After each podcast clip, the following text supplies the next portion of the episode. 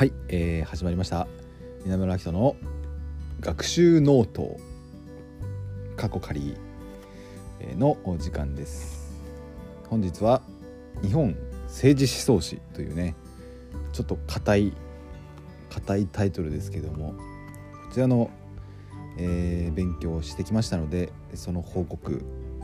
自分が何を勉強したのかの報告をちょっとしたいなと思います。でですね、まあ、こちらもですねちょっとなんでそもそもね私がこの講義を取ろうと思ったかっていうところからの話をちょっとしていきたいなと思うんですけども まあ、まあ日本政治思想史っていう、まあ、ジャンルっていうかその学問分野自体が結構何て言うんですかねまああまり聞き慣れないものだったりするわけでまあそういうところからの確認もちょっとしたいんですけどもまあそもそもですねまあ政治ですよね。つまりあの政治についての勉強なんですけどもまああの、まあ政治っていうとあの、皆さんどういうものを想像されますかね。まあ普通に考えて、ま、国会だとかね。あの国会議員だとか選挙だとか。あとまあその政党ね自民党とかなんかそういう立憲民主党とかねいろいろありますよね。なんか民主党国民民主党もあるし共産党もあるしなんかそういう政党のそれぞれの主張とか。あとまあ地方選挙もありますしね。議会の選挙もあります。とりあえずまあそういう選挙とかそういうイメージでしょうかね。まあそういう、まあ、ものもそうなんまあ、もちろんそうなんですけどもまあちょっとこの教科書にもちょっと触れられてましたけども、まあ、人間がいるところには必ず政治っていうのは起きるものなんです。広い意味での政治っていうことですけど、まあ、ここに、えー、書いてくれてますけども複数の人間がいれば必ずそこに政治が存在します。例えば夫婦が2人で生活していてもどちらがゴミ出しをするかを決めるだけで政治的な駆け引きが伴いますというふうにね、まあ、出だしがそういう出だしから始まってるんですけど、まあ、これは結構そうだなというかですね やっぱりあの一人で生きてないですから我々は必ずあの人との関わりの中で生きてますけどその人との関わりっていうのは常にその対等ではないですよね。まあ、もちろん大雑把な目で見れば対等なんだけど微妙なその揺らぎっていうのは必ず常にあってその、まあ、例えば友達と会ってどこかご飯行くにしたって話を切り出したのは誰かとかそのお店にを選んだのは誰かとかあのー、なんか実は話したいことがあるんだけどそれを最初から何？この悩み事があるんだよねみたいな感じで伝えるとちょっと相手に気を使えたりふわっと負担に感じてしまったりするかなみたいなそういう配慮とかがあって最初はなんかこうあの久しぶりみたいな感じで声かけて明るくやるとかね。そういう駆け引きとかって必ずそのどんな人間関係にも存在しているものだと思うんですよ。でそれを、まあ、広い意味で政治っていうふうに捉えればですねあの必ずしもその政治っていうのはそのさっき最初に言ったような選挙とかね政党とかそういうものにこだあの限らないものだったりするわけですね。まあ、ですがやはりあの今回の講義で取り上げてるのはその政治とはそもそも何かという話ではなくて日本政治思想史ですから、まあ、日本において日本という国においてあの政治っていうのはどのように行われてきたかっていう話なのでまあそういう身近な人間関係っていうよりもやっぱり広い意味でね国家単位で見た時の人間関係っていうんでしょうか。まあもうそのぐらいの規模、まあ、1億人今いますけども約。まあでもまあ日本まあ1億人まで行ったのはそんなにあれだろうからね。人口どういうふうに人口が推移してきたのかとかっていう知識も私はないですけど。まあでもまあかなり多くのあの人ですよね。人を束ねるわけですよね。そのまあ、近代国家が成立したその国とはそもそも何かっていうかっていう話になってくるとまた私もその支援の知識がないですけどまあ一応あの歴史のね高校までの歴史で習う感じで言ったらまあ縄文時代からこう、まあ、旧石器時代とかになるんですかね。まあその辺からぐーっとこうまあねあなんかこうあるわけじゃないですか。日本っていうまとまりがね、まあ、島国だから特に日本はね。あのそういうまとまりを感じやすいところありますけどまあとりあえずあるわけですよ。でそのあのまとまってる人間が、まあ、暮らしてると、ま、人間が暮らしているまとまりがあると。でその暮らしてるままとまりがどういうふうにその意思決定をしてきたかとかね。その背後にあるその基準。意思決定の基準。つまり思想。はどのようなものだったのかっていうものを明らかにしようというような学問だというふうに今んところ把握してます。ちょっと私もまだ触れたばかりでよく分かってないですけど。でまあまあいきなり入っていくんですけどまあ第1章総論1日本政治思想史とは何か。まあそういうことですよねつまりね。でこの政治思想史っていう言葉はあるわけですよ。そもそも。でそれは何かと言いますとつまり西洋から西洋の思想ですよね。あの政治思想はい。西洋の政治思想まあ、まあ、その政治思想史っていう時に基本的にはもう西洋なんですよね。だから日本政治思想史っていうのはかなりその歴史が浅くてですねそのそういうふうにあの政治思想っていうものを考える時には必ずそのヨーロッパの思想家を前提にしてえっと語られてきたわけですね。例えばプラトンアリストテレスアウレリウス・アウグスティヌストマス・アクィナスニコロ・マキャベリー、えー、ジャン・ボダントマス・ホッブス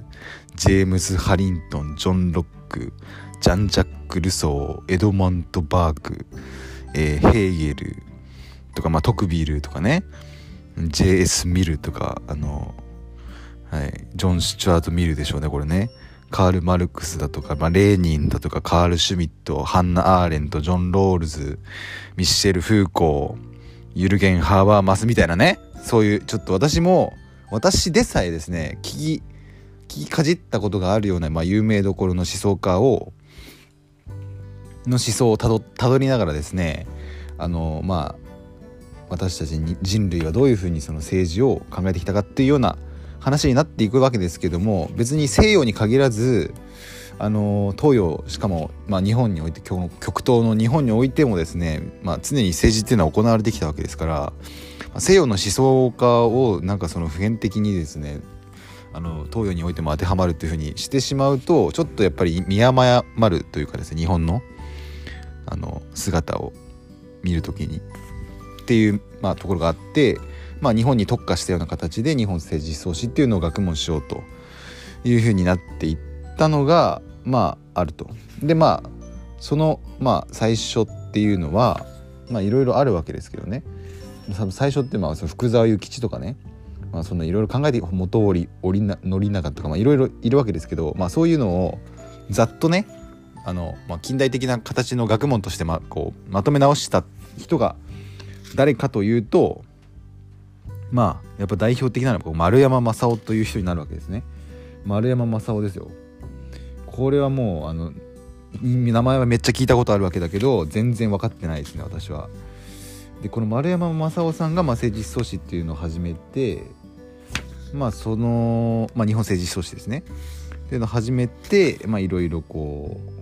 うこの学問が始まっていたわけですけども。まあなんというかですね、まあ、この人自身が戦中時代からいろいろ活躍しているというかなんでしょうかね。日本の昭和の戦,、戦中ですよね。ちょっとあんますみません。ちょっと私もあんまり分かってないですね。えっとまあそうです。あの申し訳ない。あの今ちょっと前後しますけどもあのまあ、このラジオ放送っていうのは申し訳ないですけどもあの私自身のためにやらせていただいているとこがあってあの話しながらですねあの自分の分からないところを明確にしていくという目的も実はありますのでちょっと分からないくなって言葉が詰まってしまう箇所などもたくさんありますのでちょっとその点ちょっとご了承いただければと思うんですけれども申し訳ありません。はい。でですねえっと丸山正穂ですけどもまあ日本まあちょっとねあまりにもやっぱりそこら辺に立ち入ってくるとちょっと分かんないんですけど詳しくはちょっとですね私ももうちょっと勉強してからいろいろ語りたいなと思うんですけどもあのー、まあ作為でなく自然っていうあの章があるんですけどこれはやっぱりちょっと触れた方がいいかもしれませんね。あの、日本において政治っていうのはですねあの作為でなく自然なんだっていうふうにですねあの捉えられているものなんだというふうなことを明らかにしたのが、えっと、丸山正夫という人だったということなんですね。でそれどういうことかと言いますとですね、まあ、普通、まあ、政治ってまああの、まあ、さっきの話もありますけどもまあいろいろ物事、まあ、人間がね集まってるわけだからその決めなきゃいけないわけですよいろんなことをね。で決める時にあの必ず100%これが絶対いいみたいなのとかってありえないわけですよね。いろんな人がいるわけだから。だから決まったことに対してあの何そのいいと思う人もいれば悪い人もいるわけで。まあ現代だったらねその一応民主主義の多数決の論理がありますからまああのいいと思った人が悪いと思った人よりも多ければまあ決定されるっていうようなことになってるっぽいですけど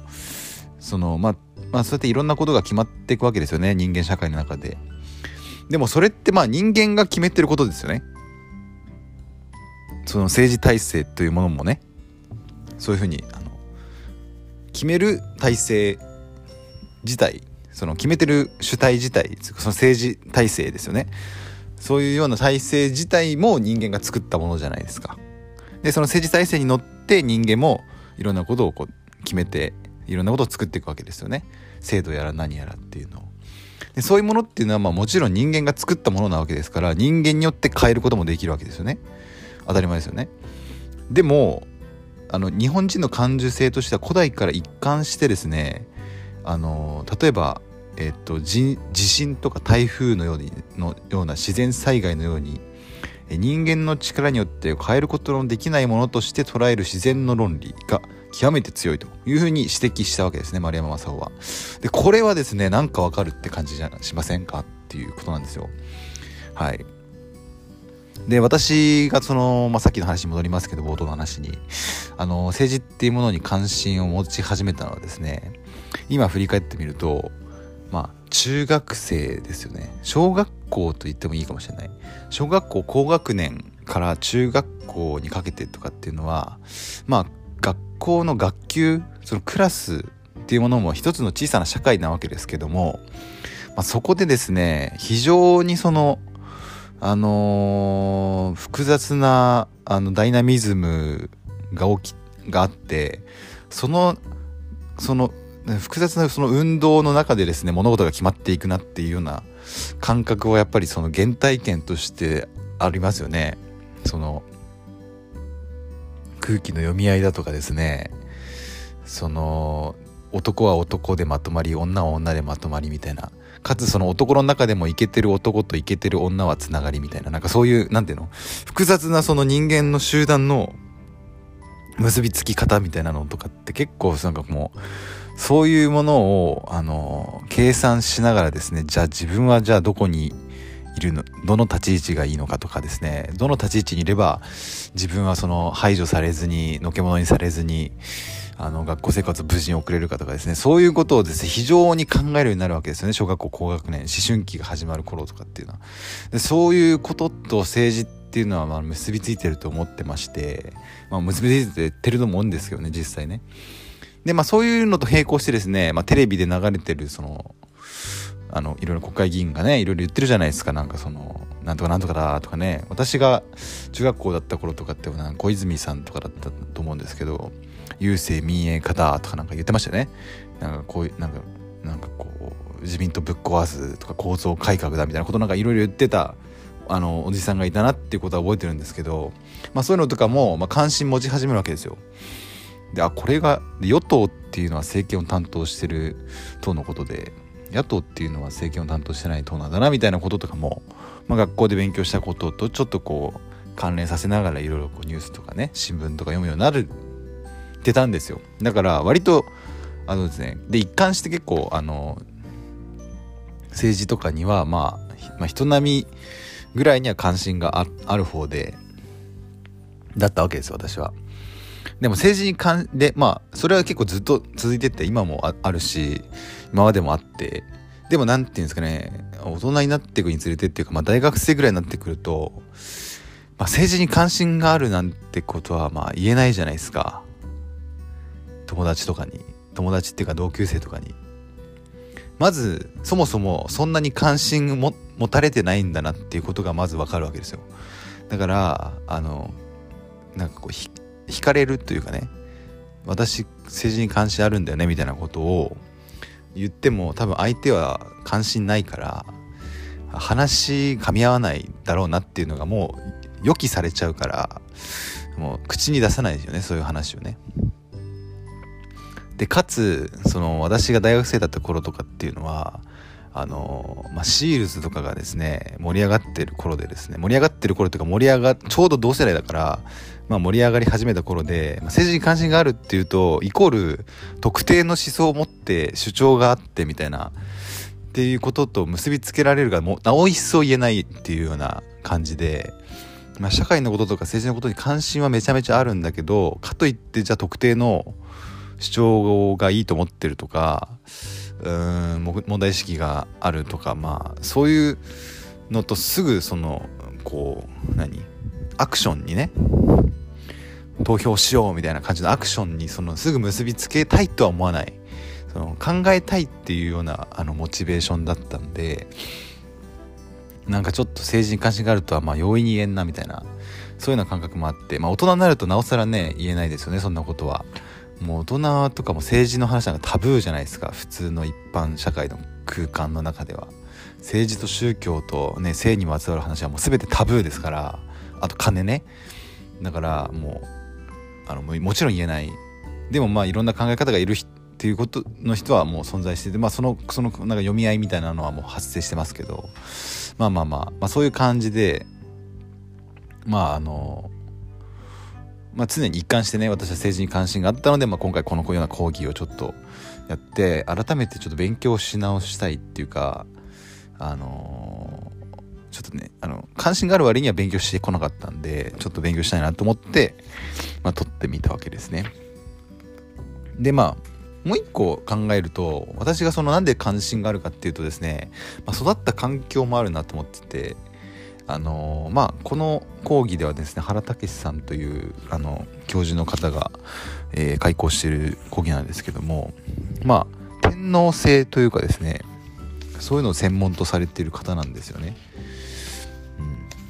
でですね天皇というものについてもですねやはりいろいろ考えるところがあってっていうかほとんどのね日本人にとっては考えなきゃいけないことだと思うんですけどね私は考えなきゃいけないっていうかだって考えるでしょそんな日本に暮らしててねあの一応象徴天皇制の中で生きててですねじゃあ天皇っていうのは象徴ってことになってるけどじゃあな象徴って何なんだみたいなこととかっていうのはやっぱ考えた方がいいと思うんですよあの日本で暮らしてる以上は。まあ別に考えなくていいんだけど、まあ私はこう考えたくなるっていうか、まあ考えたくもなってないんだけど、まあとりあえず私にとってじゃあ天皇陛下って何かっていうとですね、まあその話に入る前に私は結構やっぱりあの祖母にかなり強い影響を受けたところがあってあのもう本当にあの、まあ、人格形成する時期に一番濃密にコミュニケーションを取ってたのが祖母だったんであのおばあちゃんのですね考えあの影響があるんですね。でその観点からするとですねやっぱおばあちゃんは昭和初期に生まれた人ですからもうがっつり戦争経験のがっつりじゃないか、まあ、ちっちゃい頃に小学校ぐらいの時にあの戦争が終了したのかな終戦し敗戦してで、まあ、玉音放送とかも聞いてるわけですけどもやっぱり天皇あの陛下とかその皇室とかに関してはやっぱり考え方がねやっぱある、まあ、古風な考え方がある人でですねあのー、まあいわゆる保守的なやっぱり考え方がありましたよ。でまあまあ私の家庭環境自体もやっぱりそういうようなあのところがあって あのどちらかといえばうーんとですねなんというかまあちょっとこのこういう話が入ってくるといきなりちょっとなんていうかうーん本当にそれこそ政治的な話になってくるのであまり立ち入りたくないですけどもまああのいわゆる保守っていうかいわゆる右的なというかですねなんかこううんやっぱりちょっとこうあの自由なリベラルではないよね全然。あの例えば男女平等とかに関してもやっぱり性別によって役割の違いがあっていいじゃないかみたいなところまでね言うような感じと言いますか具体的には。まあでもまあそこまでもないけどね。でもやっぱりあのやっぱりなんていうかな。うんちょっとうまく言葉が出てきませんけどもあのやはり何かこう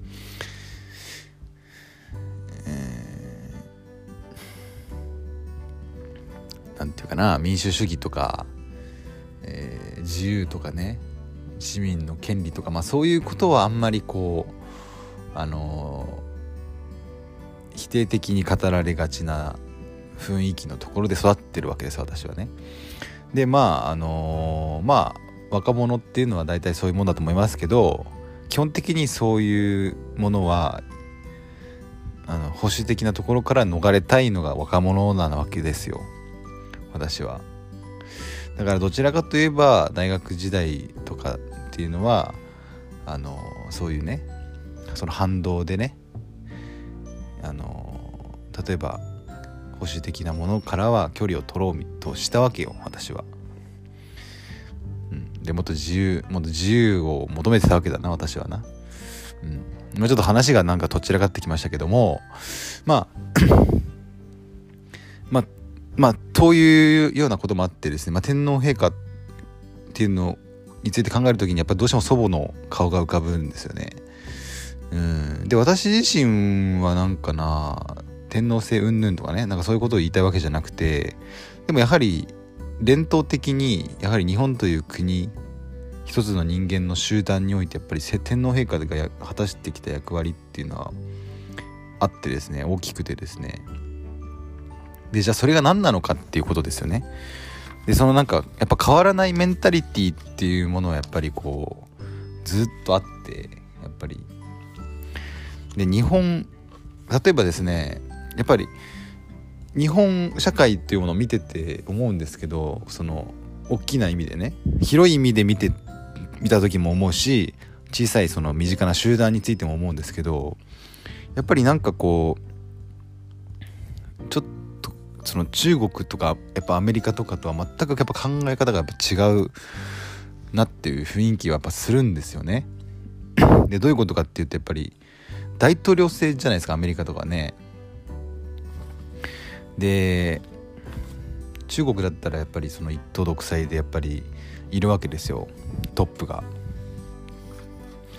でなんかこう決めてるわけだよね。でなんかその、まあ、アメリカはその中国と違って民主主義ですけど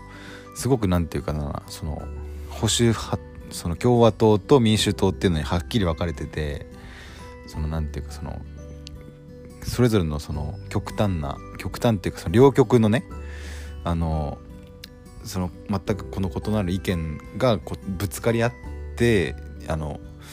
決めるっていうような形じゃないですか。で日本も一応そういう形にはな大統領制ではないけど一応その何二大政党制を前提とした制度になってるはずなのにあの全然そういう風になってなくてなんかこうなんかこう成り行きでいろいろ決まってるわけですよね。でなんかそういうのとかっていうのはなんか何なんだっていうのがあるわけですよ。この今成り行きって言いましたけども、まあ、そういうことについても触れてるわけでねですよね。まあ、ちょっと話がとっちらかってきたのでいきなりまとめますと、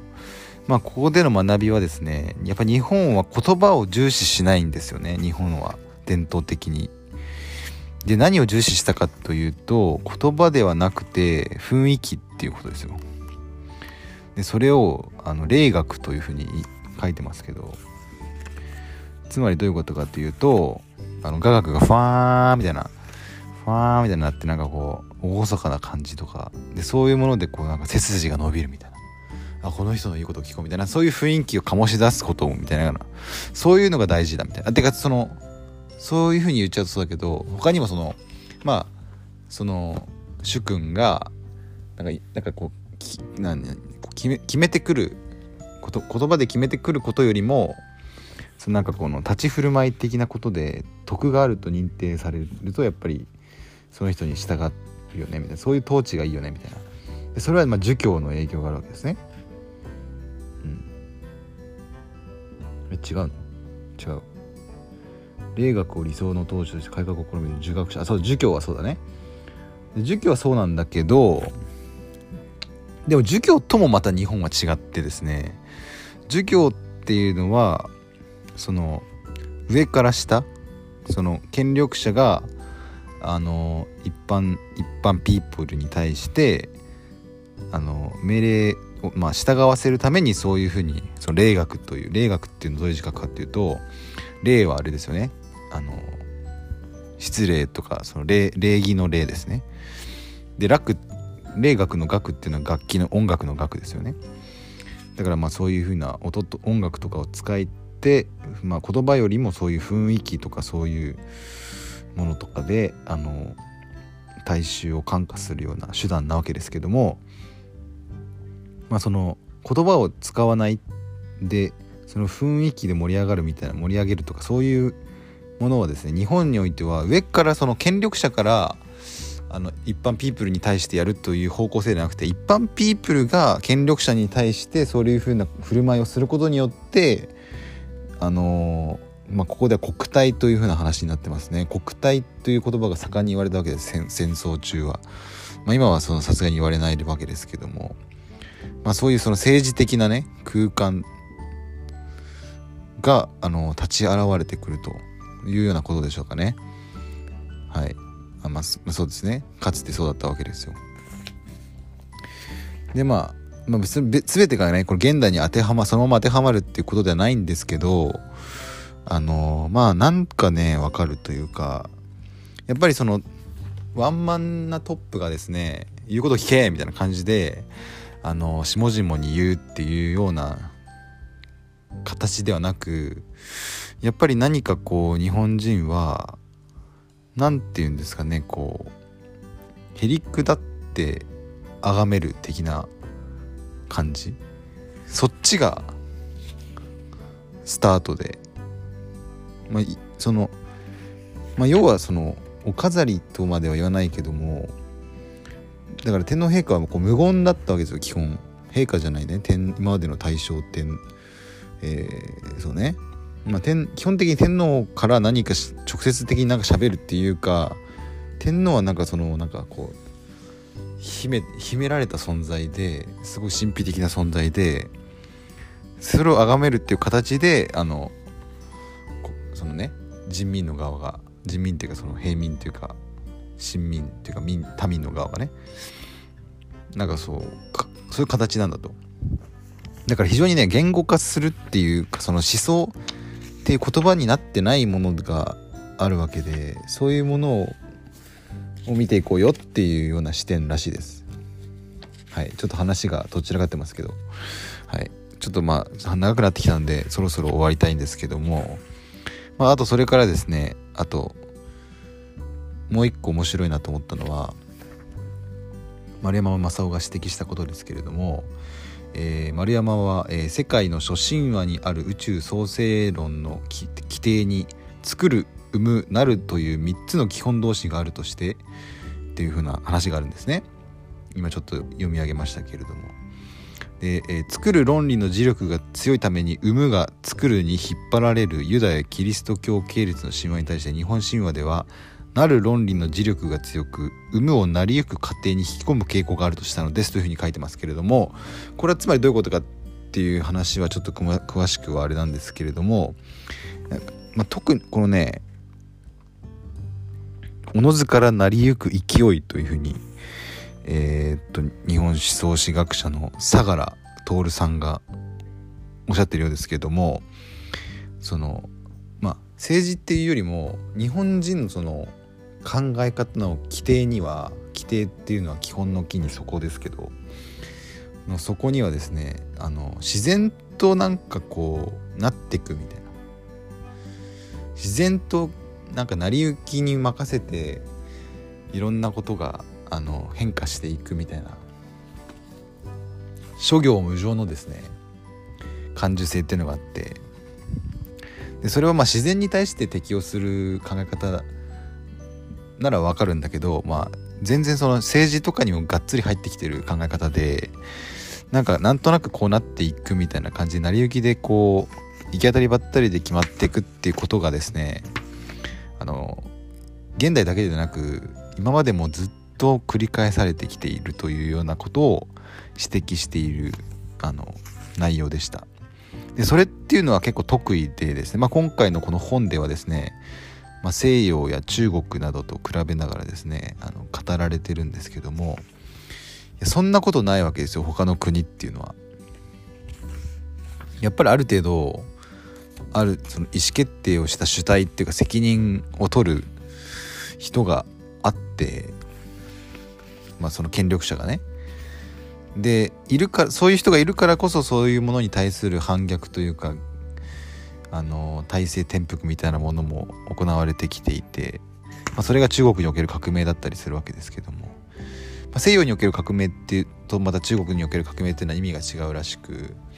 あの中国における革命っていうのはあの一人のその皇帝を倒したらまた別の人が皇帝になるっていうような形でその皇帝が支配するという制度自体はあの変わらないまま続いていく形でのその革命言ってることちょっとあれですかねあの、まあ、その一人の人が支配するっていう制度自体大枠は変わらないんだけどその一人の人を倒してまた一人の人が上がっていくっていうような形で違う人が上がっていくって形でそのあの革命が起きるわけですね。でも西洋における革命っていうのは、えー、一人の人があの大勢をね一般市民を押さえつける王様があの一般の平民をみんな支配するっていうのを転覆してその構造自体を転覆してその平民が平民平民が平民をあの人民による、ね、人民のための地味のあれになるなるわけです。林間的な感じわかんないですけどそのあのその王様とかいなくなるっていうその構造自体をあの変えるってことを革命と言ったわけであの革命の意味が違うということもまああの指摘されてましたけども、まあ、なるほどなという感じがしましたけどね。はい。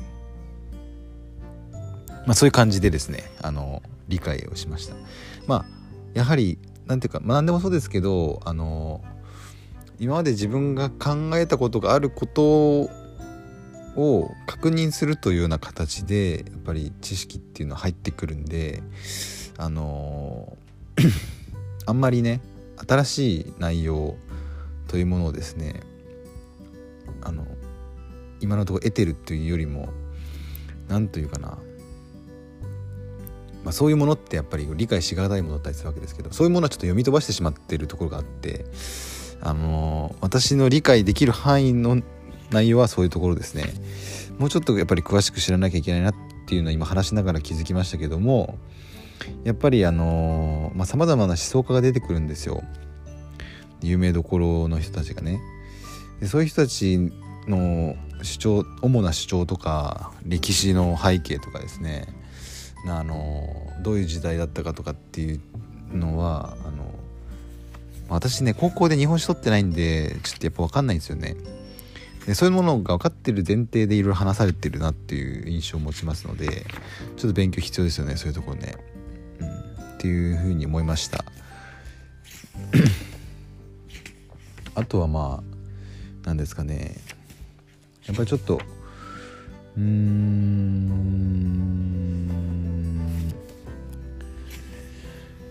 まあやっぱとはいえね日本の考え思想があの言葉によらないということを言ったとしてもですねやはり言葉として理解していかなければいけないわけですから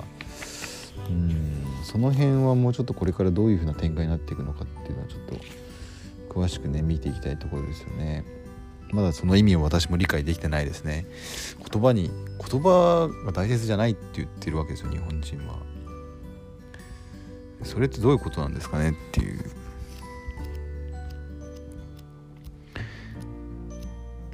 そういうところですね。はい。ちょっとあの話がどちらかってしまったんですけれども、まあ、またねこの講義も引き続き勉強していく中で